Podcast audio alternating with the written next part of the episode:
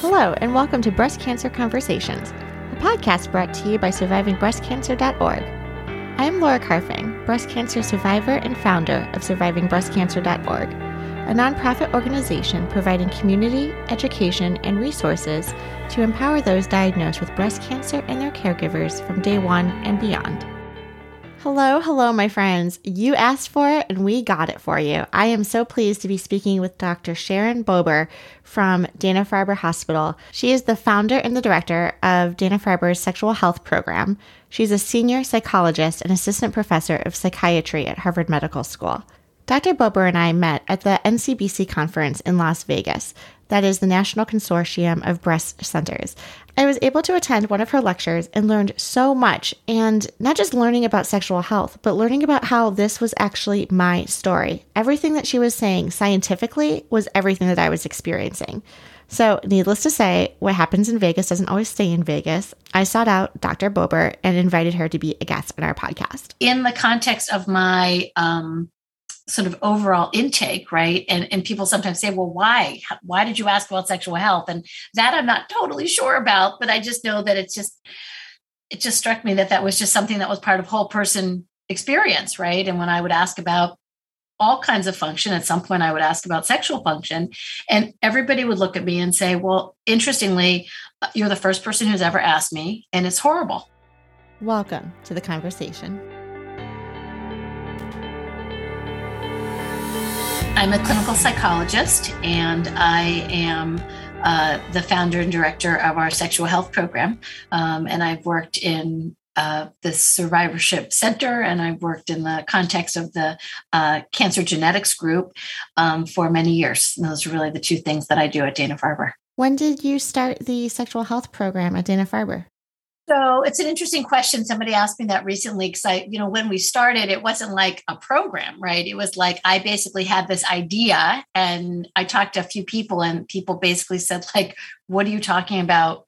You're crazy. Um, and I said, well, I, you know, it's funny. I, have been working. I mean, initially, let me just say, when I came to Dana Farber, um, soon after I, I finished my training and I had my first position um, all the way across the street at the Beth Israel, um, I had been working with, um, essentially was asked to come to Dana Farber because there were people um, putting some attention to women, young women who had been treated for Hodgkin's disease with radiation, chest radiation at an early age, and were getting breast cancer at an early age. Um, secondary, this is a late effect from having chest radiation for Hodgkin's when they were, for example, teenagers or in their early 20s.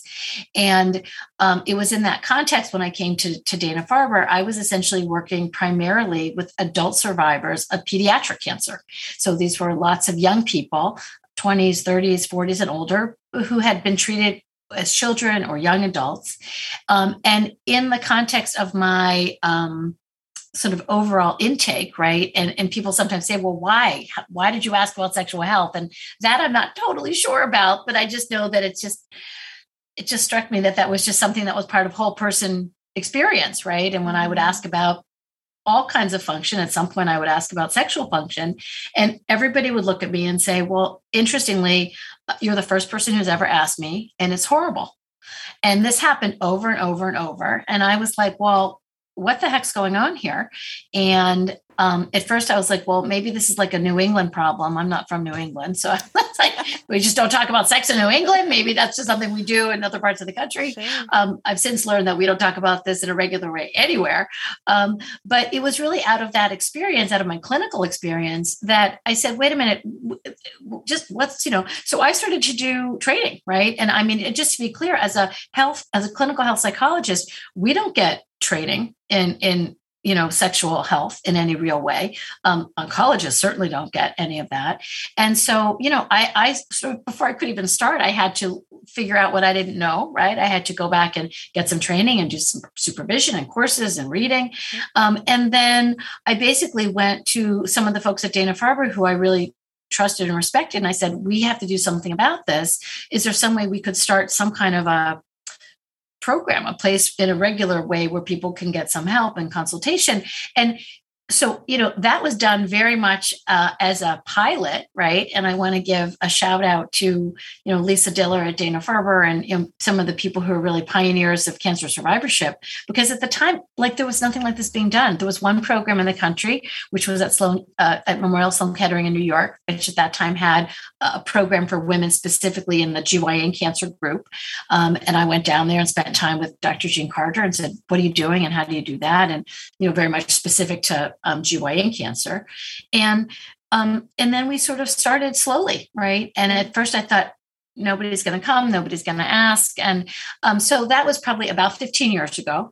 Um, what I would say is that over the course of really the past really 10 to 12 years now, we've had a very um, we have a very robust program, you know, so it was really a bit of a startup in those first couple of years. And I was going around and meeting with people and saying, Hey, you need to ask about this. And this is, there's a place yeah. for people to go. And, you know, and, and everybody was like, yeah, yeah. Okay. You know, now, um, you know, it's, it's exciting, but it's also challenging on the other side because we have a many month waiting list and it's hard to get the, yeah, it's hard to even provide services because there's really a big demand.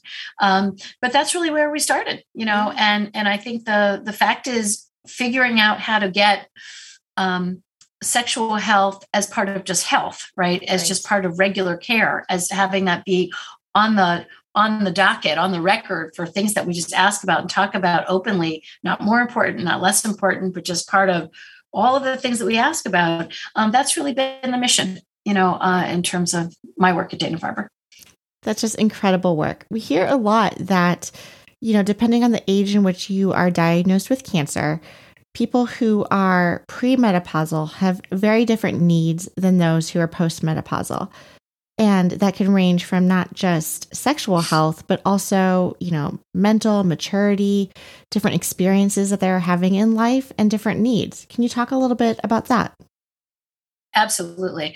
Uh, so, Right. So when you think about it, even to your point, you know, postmenopausal, I mean, it's not just about menopause, right? Most people at that point have already had full sexual relationships, have already experimented and started you know uh, exploring what sexuality looks like you know depending on on the age and stage where people are you know often people are single often people haven't even had a chance to develop sure. you know relationships yet and so that's complicated right when you're starting out and feeling um, behind your peers right or out of step if you if you haven't had a chance to do some of the kind of exploring or or dating or just you know self exploration that other people have had um, certainly um, around uh, treatment for menopause and specifically any treatment that brings a young woman into menopause right? It's a game changer. Um, and we know that it is not um, just it is not like just hormones right? I mean our we are fueled by estrogen in so many ways. And when we um, turn off ovarian function when we suppress ovarian function when we take medications that specifically take estrogen out of our bodies um, we know that it is very effective in terms of reducing risk of cancer recurrence but it's a high price that we pay um, in terms of the side effects.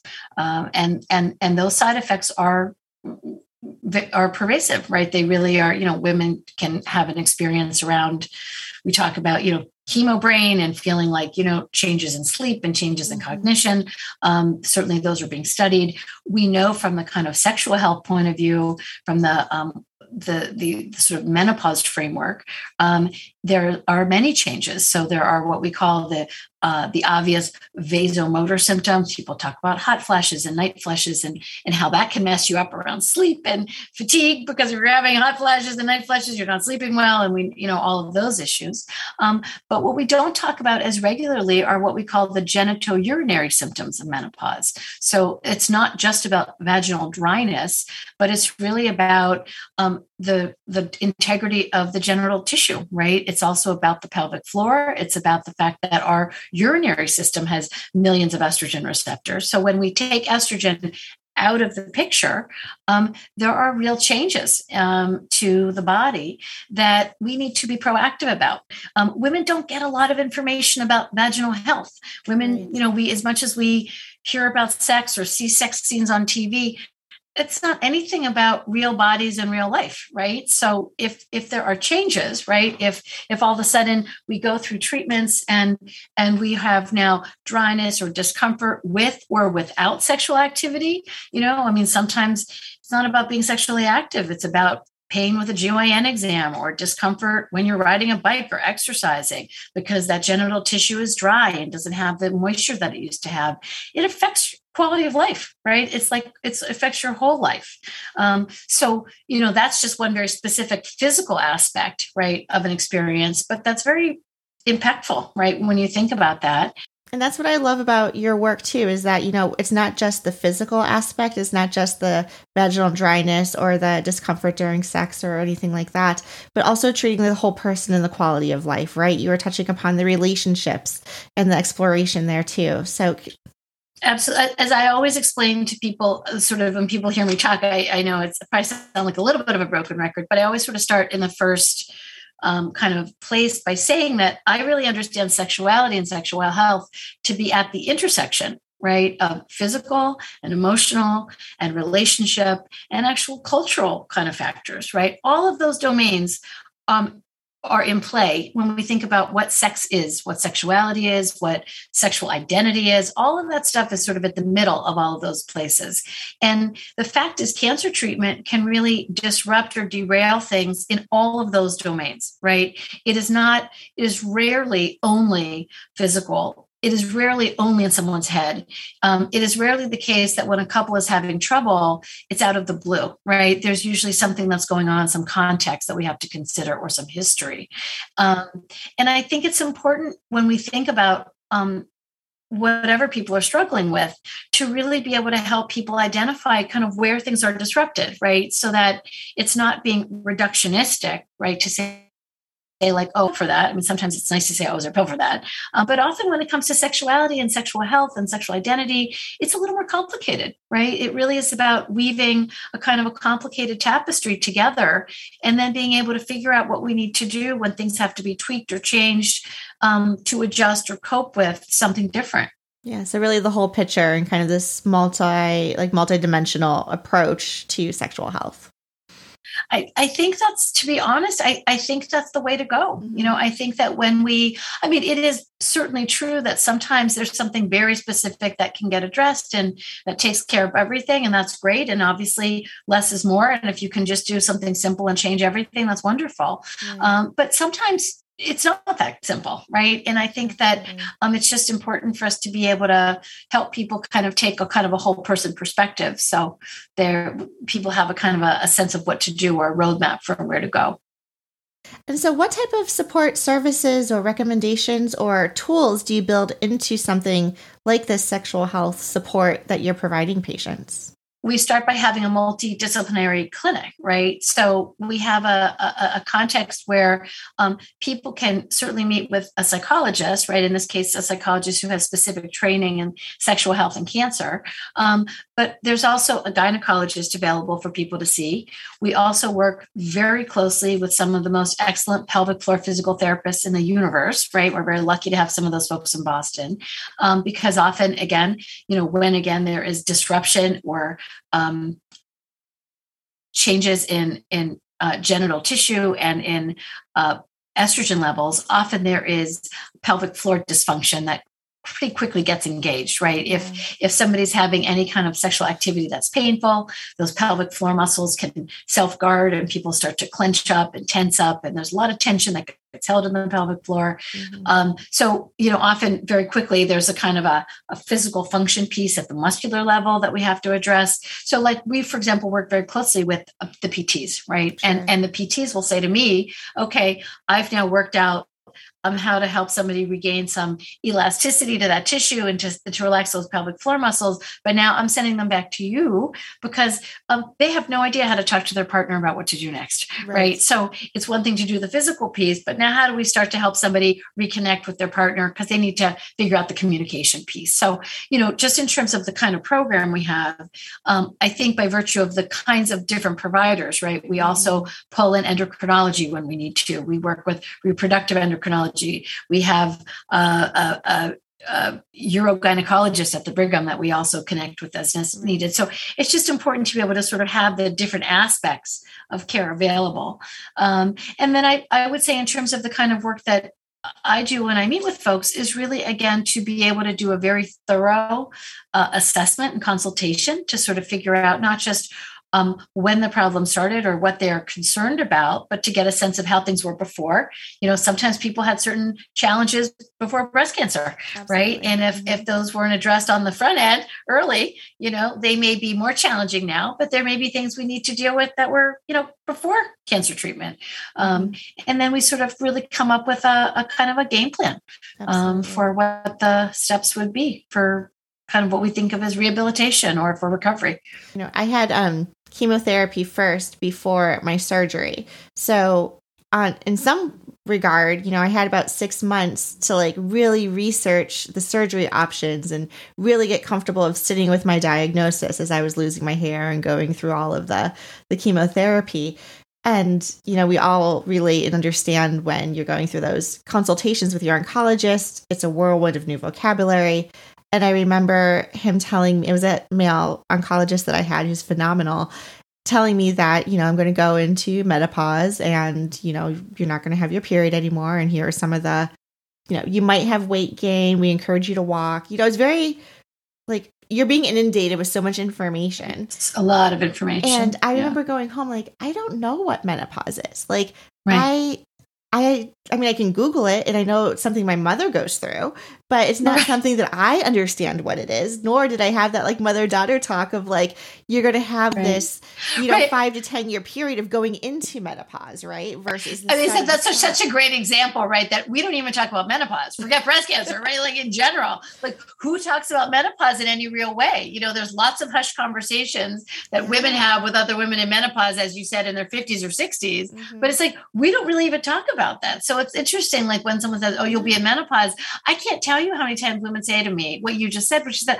I actually don't know what the heck that means, mm-hmm. you know? Um, and what we also know is that menopause in a natural kind of way, right, as opposed to a treatment induced kind of way, is a, is a very different animal. You know, when your body mm-hmm. has many years to adjust slowly in the years that we talk about perimenopause, you know, the kind of treatment induced menopause is what I refer to as the driving into a tree menopause, right? It's, it's a very sudden, it's abrupt, you know, hormone levels change dramatically, right? Mm-hmm. And that is for many women a much deeper, steeper dive, right, um, into um, much more severe symptoms.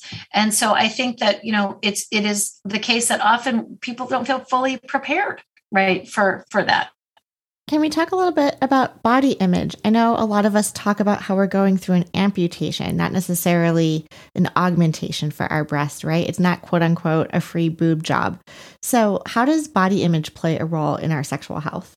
I think body image is complicated, right? Because, first of all, when we even say the you know language is powerful and when we use the term body image it's an immediate association to something very visual and very you know like literally the notion of like what you look like or what you look like in someone else's eyes what you look like in the mirror mm-hmm. um, what i have been struck by over the years that i've done this work is that you know certainly body image you know what we call perceived body image can be changed or disrupted. But what women often really struggle with is more of what I think of as a concept of body integrity, right? The mm-hmm. feeling mm. of being whole, right, in one's body. Um, sometimes it it is related to what I look like, right? But what I um, what I really want to emphasize is that the way that people feel distressed or don't feel distressed, it isn't always directly related to something that is visual, right? Or something that um, one necessarily would see, right? So sometimes, right, there's a there's a point of, of, of you know how people feel about scars or how people feel about breasts that look different than they were or not real breasts at all or something in between right mm-hmm. um, but sometimes it's also about for example loss of sensation right yes. um, you know we put a huge amount of emphasis on uh, reconstruction that allows women to look good and i'm i'm i'm very respectful and appreciative of the incredible skill that plastics and and, and breast surgeons can bring to that right mm-hmm. i'm also very aware that none of that to date makes a difference when it comes to sensation, right? It doesn't matter how great one might look in or out of a bathing suit.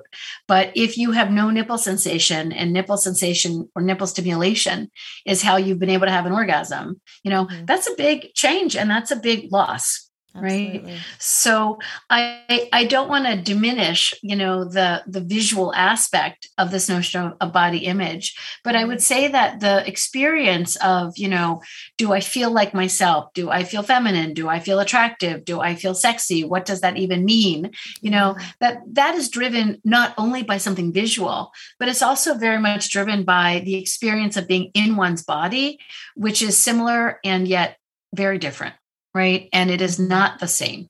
Um, and I yeah. think that that is not something we talk about nearly enough. Yeah, very good point. We've had some conversations on the podcast with, um, you know, some friends of ours in the prosthetic space, you know, and kind of talking mm. about different breast forms or different options that people have. We've done a couple episodes also on women who have chosen to go flat or go flat, had, yeah. um, you know, complications and ended up being forced to go flat um, you know, and and William, my boyfriend, hears it all the time when I go shopping. My entire physique has changed, and so I'll use me as an example mm. where you know menopause has definitely given me like the muffin top and the curvy hips and all of these great things like down below, and then my chest is so much smaller post surgery. Um, mm. that you know, I go to Macy's or you know a store, and I'm like, I can't buy a dress, like nothing fits, and then I discovered yeah. alterations and this was a ah, game changer. Excellent. And so, you know, someone finally was like, but Laura, I know it's expensive, but you can actually get it tailored and, and fit. Tailored. And I'm like, right. wow. Mind blown. Right. right. So it was just like these small little tools right. because I was complaining about right. it enough that someone was like, okay, don't let's not get mad at society here because they make change you know. the dress. yeah. Right.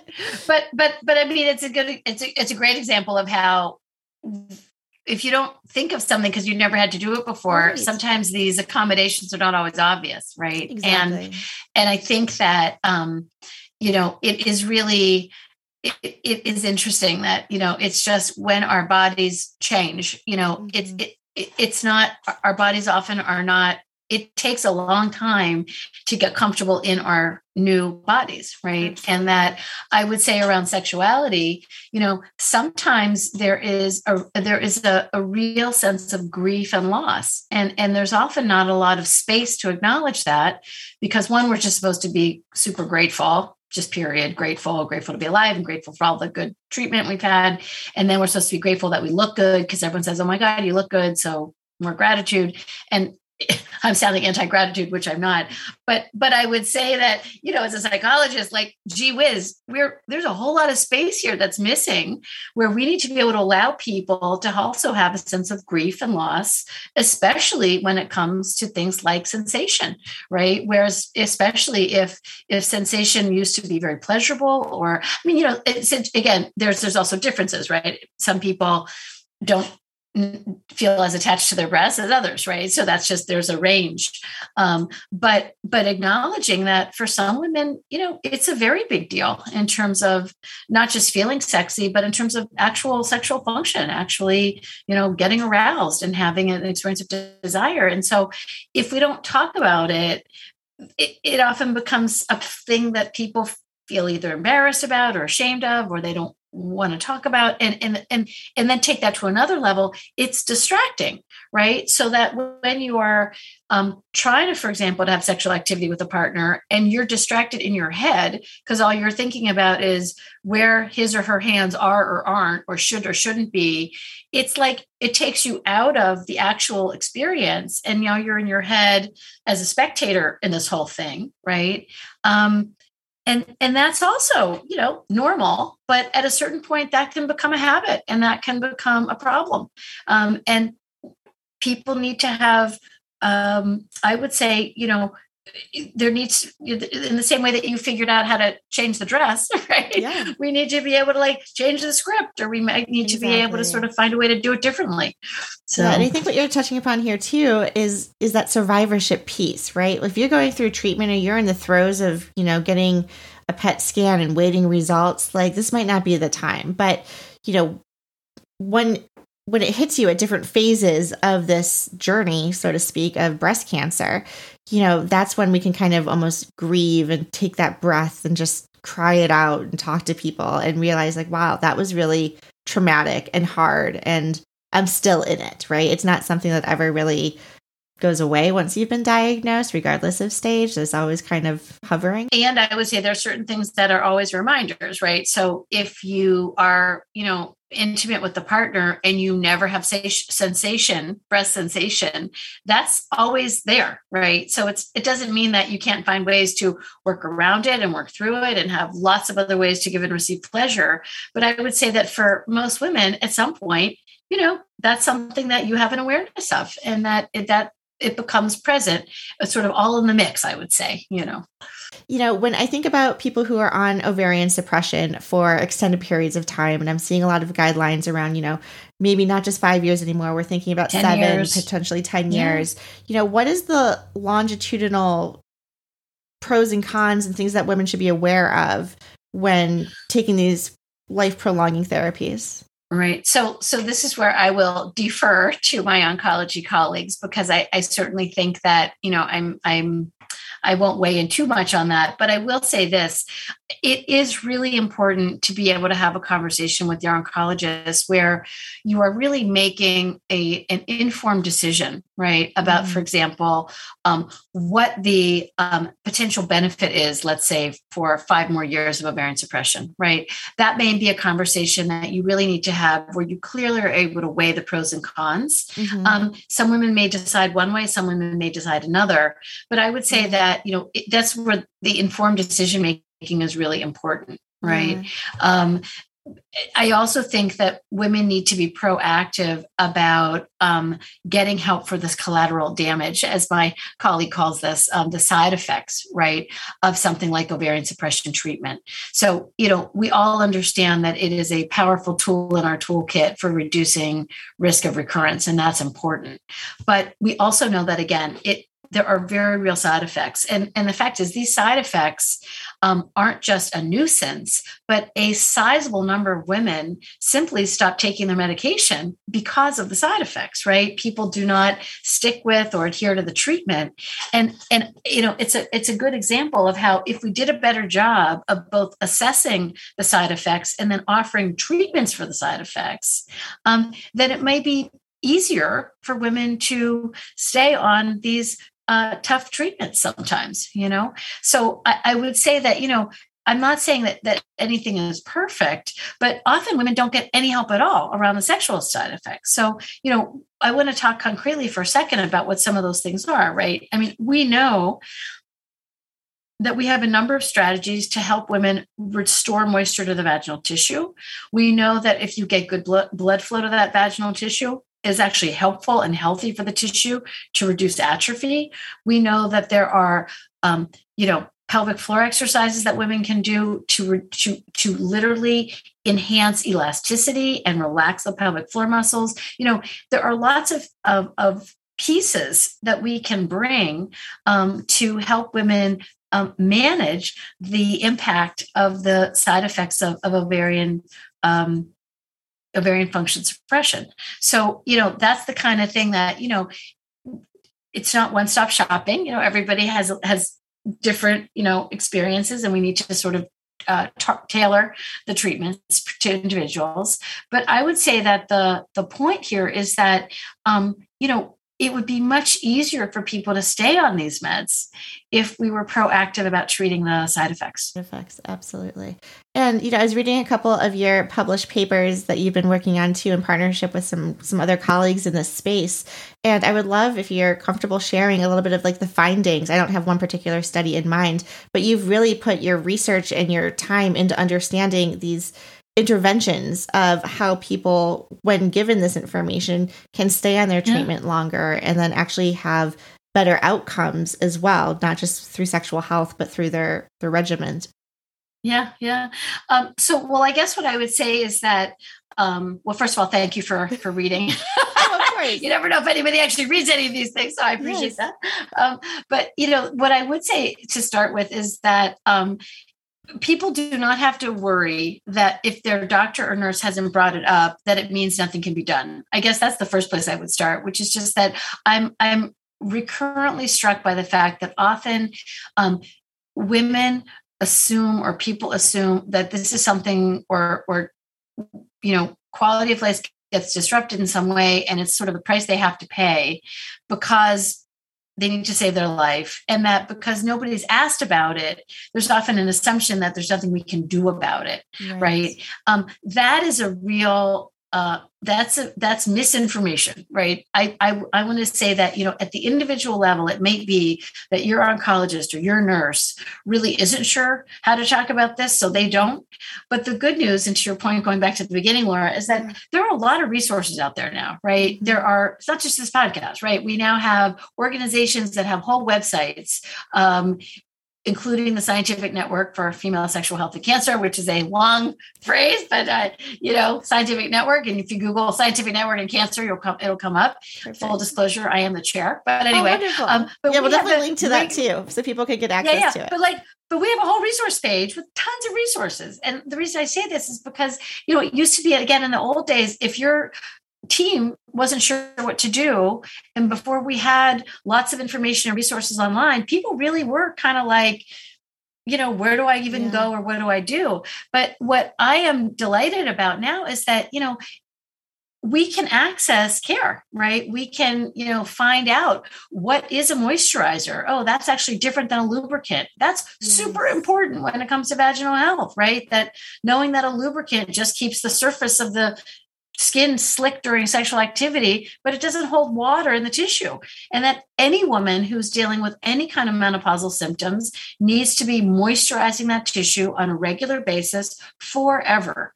Not for a week, not for a year. It's like from now until the end of time. It's kind of like brushing your teeth or washing your hair. It's like part of self care, you know? And I would just say that, you know, learning some of the basics around vaginal health is you know good information out there and widely available. Um, but similarly also you know just being able to get some tips or tricks about how do you talk to your partner? How do you start a conversation how do you date? When do you tell somebody if you're if you're dating? And i you know i just sat with a bunch of women, um, you know, ovarian cancer uh, folks in, in a retreat in the woods a few uh, days ago, and we were talking about you know dating, right? And and there's always that question like, do you, do you disclose on the first date? When do you say? What do you say? How much do you say? But like, if you don't know, it's helpful to get some some ideas about that you know um, so i think that you know being able to access resources even if it is not with your team you know or even if it's being able to say to your doctor i know this might, might not be your area of expertise but i'm having a really tough time with menopausal changes is there a menopause expert that you can refer me to?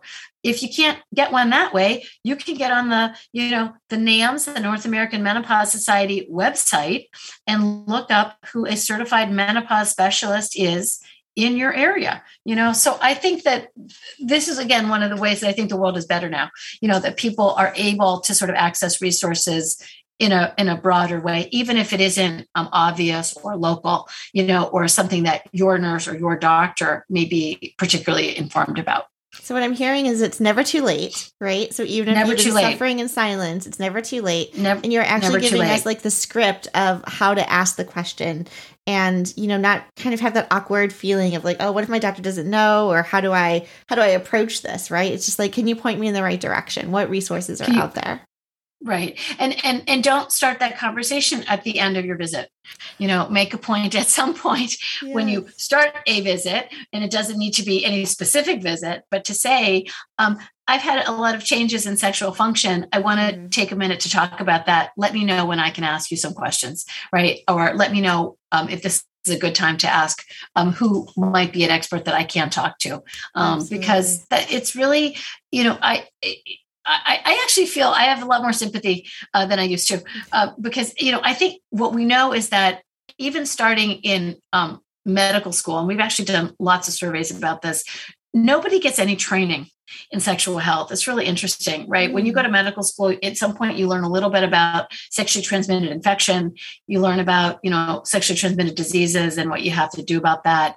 But there is like no training mm. at any point about how to talk to people about sexual health and sexuality. And it's interesting if anybody does that, it's actually pediatricians and like young adult medical folks. But people who don't go that route, right, who just do mm-hmm. kind of like adult medicine, it's amazing how um, they don't ever get any training. So when we do surveys and we say like what what are the barriers, the first thing that they what physicians tell us and oncologists tell us is that they don't feel comfortable right mm, they right. they they're not sure what to say they don't want to embarrass anyone they don't want to feel embarrassed but right. primarily they don't feel competent right because yeah. of all the things that they do this is not really their area well, they're like experts so, in their in their thing that yeah, they have which is why exactly. we go to them and so exactly you know, when we start exactly. deviating out of that into some of these survivorship topics like we don't right. know who to turn to and so right. yeah i totally right. appreciate that are there recommendations or guidelines for sexual health?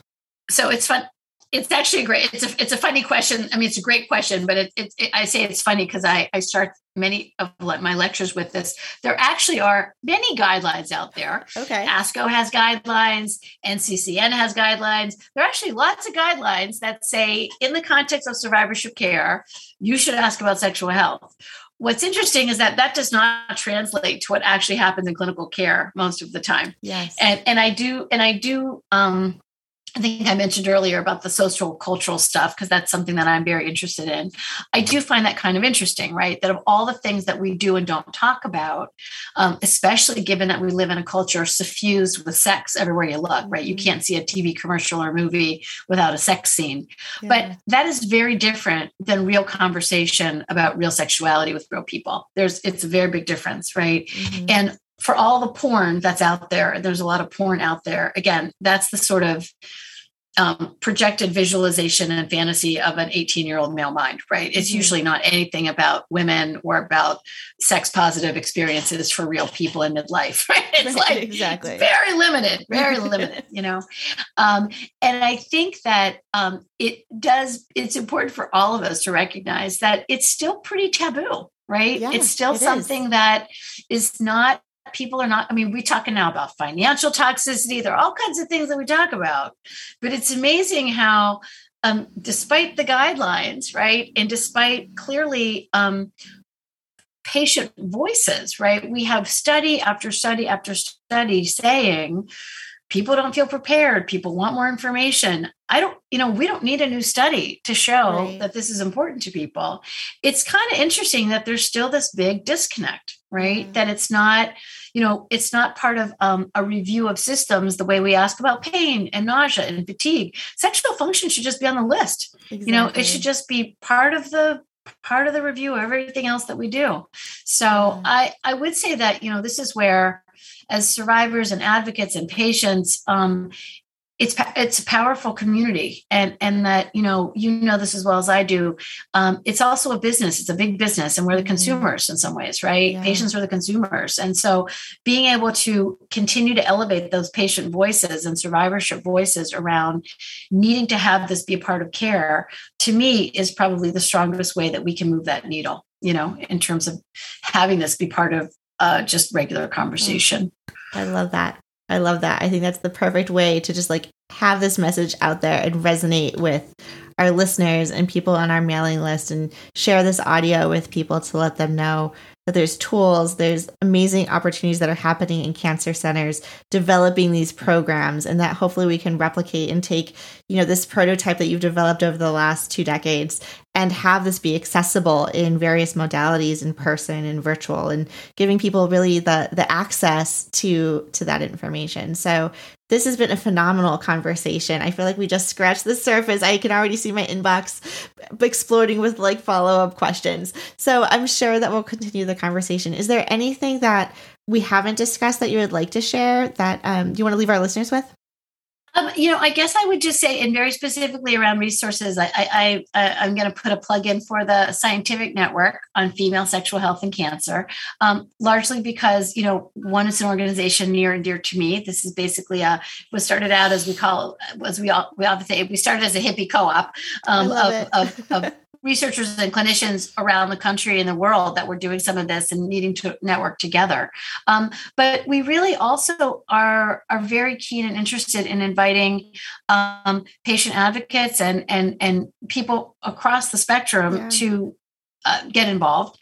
Um, and more importantly, we have a, a, really nice website that has lots of resources. So you know, sure. people should feel free to uh, to get on the website, and and there are links to you know programs across the country to books to articles to uh, you know just handouts that really sort of are very concrete uh, yeah. uh, about things that people can do and skills to be able to make things better so um, i really want people to to to not feel alone um, in this and to know that there is help available that's wonderful. We'll definitely link to all of that. I'm a big fan of not reinventing the wheel. You know, our time here at Surviving Breast Cancer is precious to say the least. And so, you know, the more that we can partner with other organizations and networks and experts and advocacy groups to bring together the information in a digestible way that people can access easily, why not? So, yeah. thank you. I I really appreciate. It. Thank you. Thanks for having me. And I would say, you know, I know you you have just say I'm a big fan of yours and what oh, you've been able you. to do in terms of reaching so many people. Um, it, because the the the fact is um, that that is power, right? Knowledge mm-hmm. is power, and the capacity to be able to touch so many people is exciting. So it's a pleasure to to be here with you. And thank you all for listening and tuning in week after week here on Breast Cancer Conversations. Please be mindful that all of our content and information is for educational purposes only and is never a substitute for medical advice. If you want to hang out, again, please check out survivingbreastcancer.org forward slash events, where you can RSVP to our Thursday Night Thrivers weekly meetup, our Movement Monday classes, workshops, seminars, and so much more. We can also continue the dialogue online via social media. Our Instagram handle is survivingbreastcancer.org, all one word, and you can follow us on Twitter at SBC underscore ORG. Until next time, keep on thriving.